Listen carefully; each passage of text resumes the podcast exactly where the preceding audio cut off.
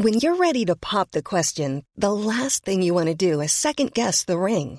At Bluenile.com, you can design a one of a kind ring with the ease and convenience of shopping online. Choose your diamond and setting. When you find the one, you'll get it delivered right to your door. Go to Bluenile.com and use promo code LISTEN to get $50 off your purchase of $500 or more. That's code LISTEN at Bluenile.com for $50 off your purchase. Bluenile.com code LISTEN. This September marks the 50th anniversary of Ferdinand Marcos Sr.'s declaration of martial law. This series, we are calling it the Memory Project, hopes to keep alive the testimonies of thousands of human rights victims under the dictator's military rule. What you're about to hear is from an affidavit attesting to the ordeal and fate of one such victim. It will be read by one Filipino who pledges to never forget. Please listen. Mabuting makinig. Name of torture victim Reverend Jose R. Naku. January 29, 1973. The Philippine Constabulary, under the command of Colonel Alexander Felix, raided our religious house at La Salette, number 8 Hillcrest, Quezon City, Philippines, on January 29, 1973, around 6 p.m. They forced open the door of my bedroom where I was napping and some men physically manhandled me. They ordered me to dress up. One of the men grabbed my pants and took my wallet. He removed the money and I told him that the money was not his and why was he pocketing it? He returned the money. After dressing up, they marched me to the living room and an officer questioned me about my organizations. Who were my companions? Whether I was helping Ninoy Aquino. Then two men grabbed me on each arm and hustled me outside the house and shoved me inside the back seat of their car. I was sandwiched between two men in the back seat. A driver and another man took the front seat and whisked us off to the Constabulary Anti-Narcotics Unit, Camp Crame, Quezon City, Philippines. I was then brought to the second floor and pushed inside an office room. I was shoved onto a sofa and it seemed that everybody was shouting, bombarding me with questions at the same time. The main questions. What was my organization? Who were the leaders? Where were they? Who was giving the finance? I was in shock. I just kept praying, Lord, help me. Lord, help me. Eventually, they all left and someone locked the door. I was left temporarily by myself. Then someone came in and started haranguing me. Do I believe in God? Am I a communist? Do I work with Ninoy Aquino? Do I work with the NPA? Do I know Santa Claus? Then he gave me a pen and some papers, ordering me to write down the names of all my friends, the names and addresses of people who were funding our organizations. Then he left the room, but I could see him outside with other men watching me through the pane glass. After an hour or so, some men came in the room and they began grilling me again. They bombarded me with accusations that I was in cahoots with Ninoy Aquino, that I was a communist, that I was an NPA, that I was an agent of the CIA. One would hurl accusations, another would ask me questions, and they didn't wait for any answer. I was extremely confused and distraught. I just kept praying silently, The Lord is my shepherd, I shall not want. I must have been in shock since I forgot the rest of the prayer. So I just repeated the name of Jesus. I had stomach cramp. I felt like vomiting. I could only repeat the name Jesus, Jesus, Jesus. Then they went into a huddle. After some time, two men grabbed me on each arm and hustled me out of the room with other men leading in front and other men trailing behind, while the two men practically lifted me off my feet. They marched me up a dark stair, pitch dark, and a man behind me saying, Tirahin na natin. Let's hit him. Another responded, Bakit pa? Patayin na lang natin siya. What for? Let's just kill him. I was terrified and I prayed, Lord, help me. I must have blacked out because the next thing I knew when I became conscious that I was all alone in a dark room lying on the floor. I was disoriented. I didn't know where I was. I just kept saying to myself, Am I dreaming? And I kept pinching myself to find out if I was alive.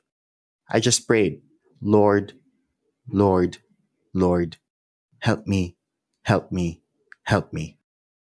Although it was dark, I could still see that I was in a small office. There was a desk and a chair. I tried to open the door, but it was locked. Then someone unlocked the door and came in. He just threatened me by saying that there were drugs which could make me talk. Then he removed his revolver, a 45 caliber, and loaded it. And I prayed, This is it, Lord. Let me die right away. Make it quick. I must have vomited and passed away again because I tasted vomit in my mouth and smelled vomit on the floor when I woke up in the morning. January 30, 1973. The following evening, I was taken by two men and hustled in a big room. Some military men in uniform sat behind a long table, and I was made to sit in front of them. The men in uniform began interrogating me. The questions were mainly what was my organization? Who were the leaders? Where did the finance come from? Again, they wanted to know if I was working with Ninoy Aquino. They said if I knew Santa Claus. I later found out that Ninoy Aquino was codenamed Santa Claus. They established that I was somehow connected with Senator Jose Diokno. The military confiscated my filing cabinets, my books, letters, and documents from my office at number 8 Hillcrest. Even in this harrowing experience, I laughed to myself when one of the officers waved one of my books entitled The Third Revolution and accused me of leading a revolution.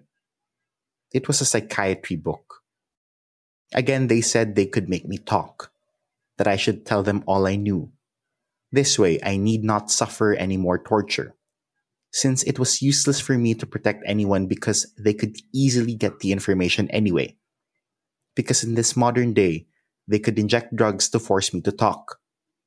Except that the drugs could make me crazy if given in overdose. Then one of the officers would intervene and say it was not necessary to torture me because if I were a good priest, I should help the government capture all the communists and the NPAs. And a good priest is against communists, he insinuated.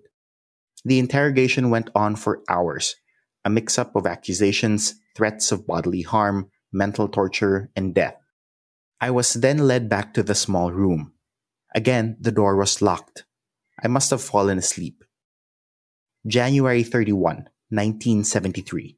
I was awakened by loud noises coming from the adjoining room. Banging and someone screaming, crying, and weeping. Tama na po. Tama na po. Enough, please. Enough, please. The scream and cries went on and on. I was terrified. Shrieks of, Wag na po, maawa kayo, maawa kayo. No more, have mercy, have mercy.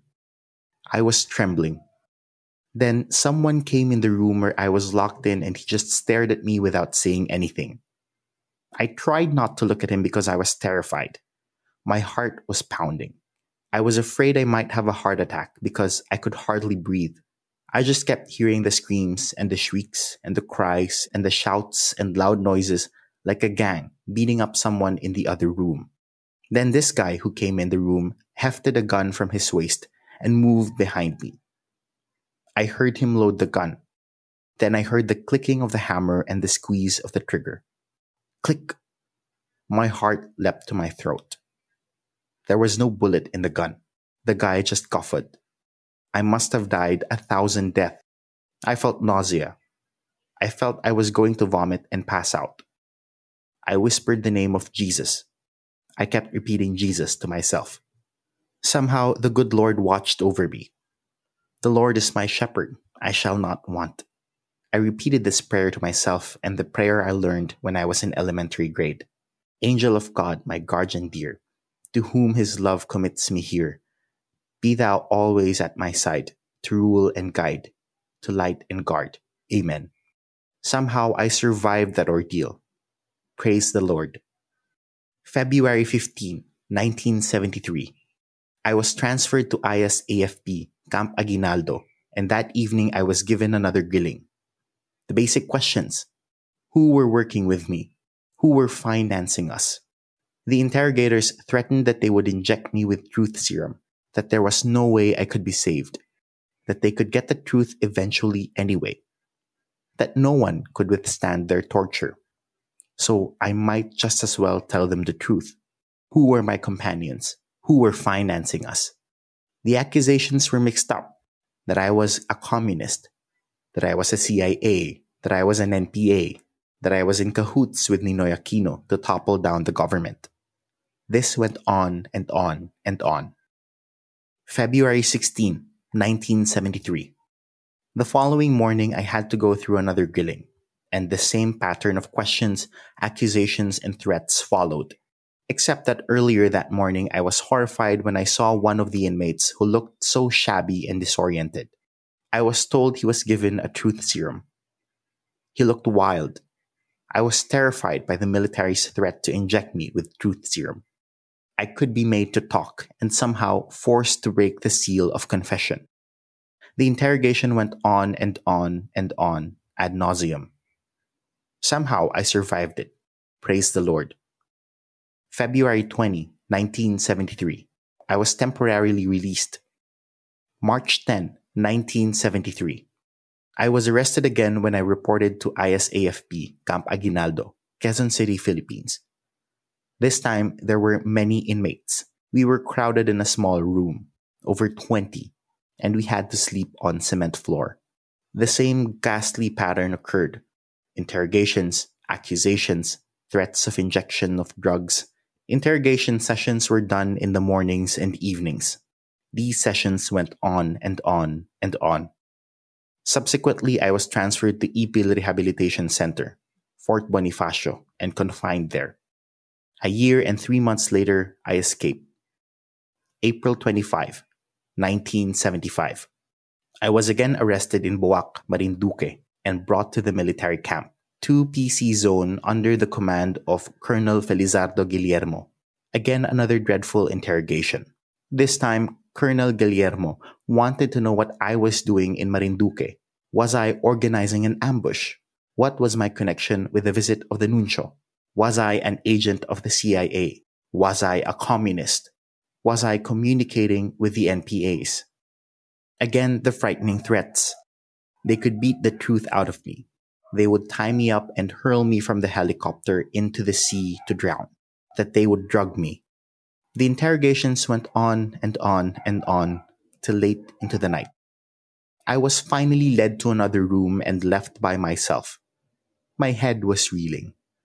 I felt nauseated but could not vomit. I tried to sleep but could hardly do so. I was sweating. Somehow, I survived the ordeal. Again, the good Lord watched over me. Praise the Lord. Although I survived the tortures inflicted on my person by the military during the martial law days, the harrowing experiences which caused so much mental pain and suffering exacted their price. The threat of inflicting severe physical pain, e.g., tirahin na natin, patayin na natin. Let's beat him up. Let's just kill him. The threat of administering drugs, e.g., injecting truth serum. The threat of imminent death, e.g., being hurled from a helicopter to drown. All these threats lacerated my psychological well being with lasting effect. Concretely, as a consequence of the torture, the trauma inflicted induces the following disabilities. Number one, I often feel nauseated whenever I recall those incidents. Number two, I frequently get image flashes of the interrogation sessions of threats, causing stomach aches, muscle spasms, shortness of breath, dizziness, headaches, confusion, and mental disorientation. Number three, I become fearful, paranoid, tense, and dizzy every time image flashes of my arrests and imprisonment come to mind. Number four, I suffer nightmares, waking up in cold sweat because of image flashes of being hurled from a helicopter and falling into the sea and drowning. Number five, sometimes I dream that I am tied down and a soldier injecting me with truth serum and forcing me to break the seal of confession and betray confidential communications. Number six, oftentimes I become tense and my stomach muscles contract whenever I see men in uniform. Number seven, I suspect that the subsequent cancer disease which afflicts me now is partly caused by the emotional stress and mental anguish I have suffered in the hands of the military. Number 8. Additionally, the cumulative effect of three years and a half imprisonment by the military under the command responsibility of Ferdinand Marcos took its deleterious toll. Will you also pledge to never forget? And would you like to lend your voice to the Memory Project? Email us at tekateka at pumapodcast.com and we will send you an affidavit that you can record, a testimony you can help keep alive. In the meantime, if you appreciated this episode, please share it with a friend. Mabuting makinig, lalo na kung sama-sama tayo. Tulong-tulong tayo to remember and never forget.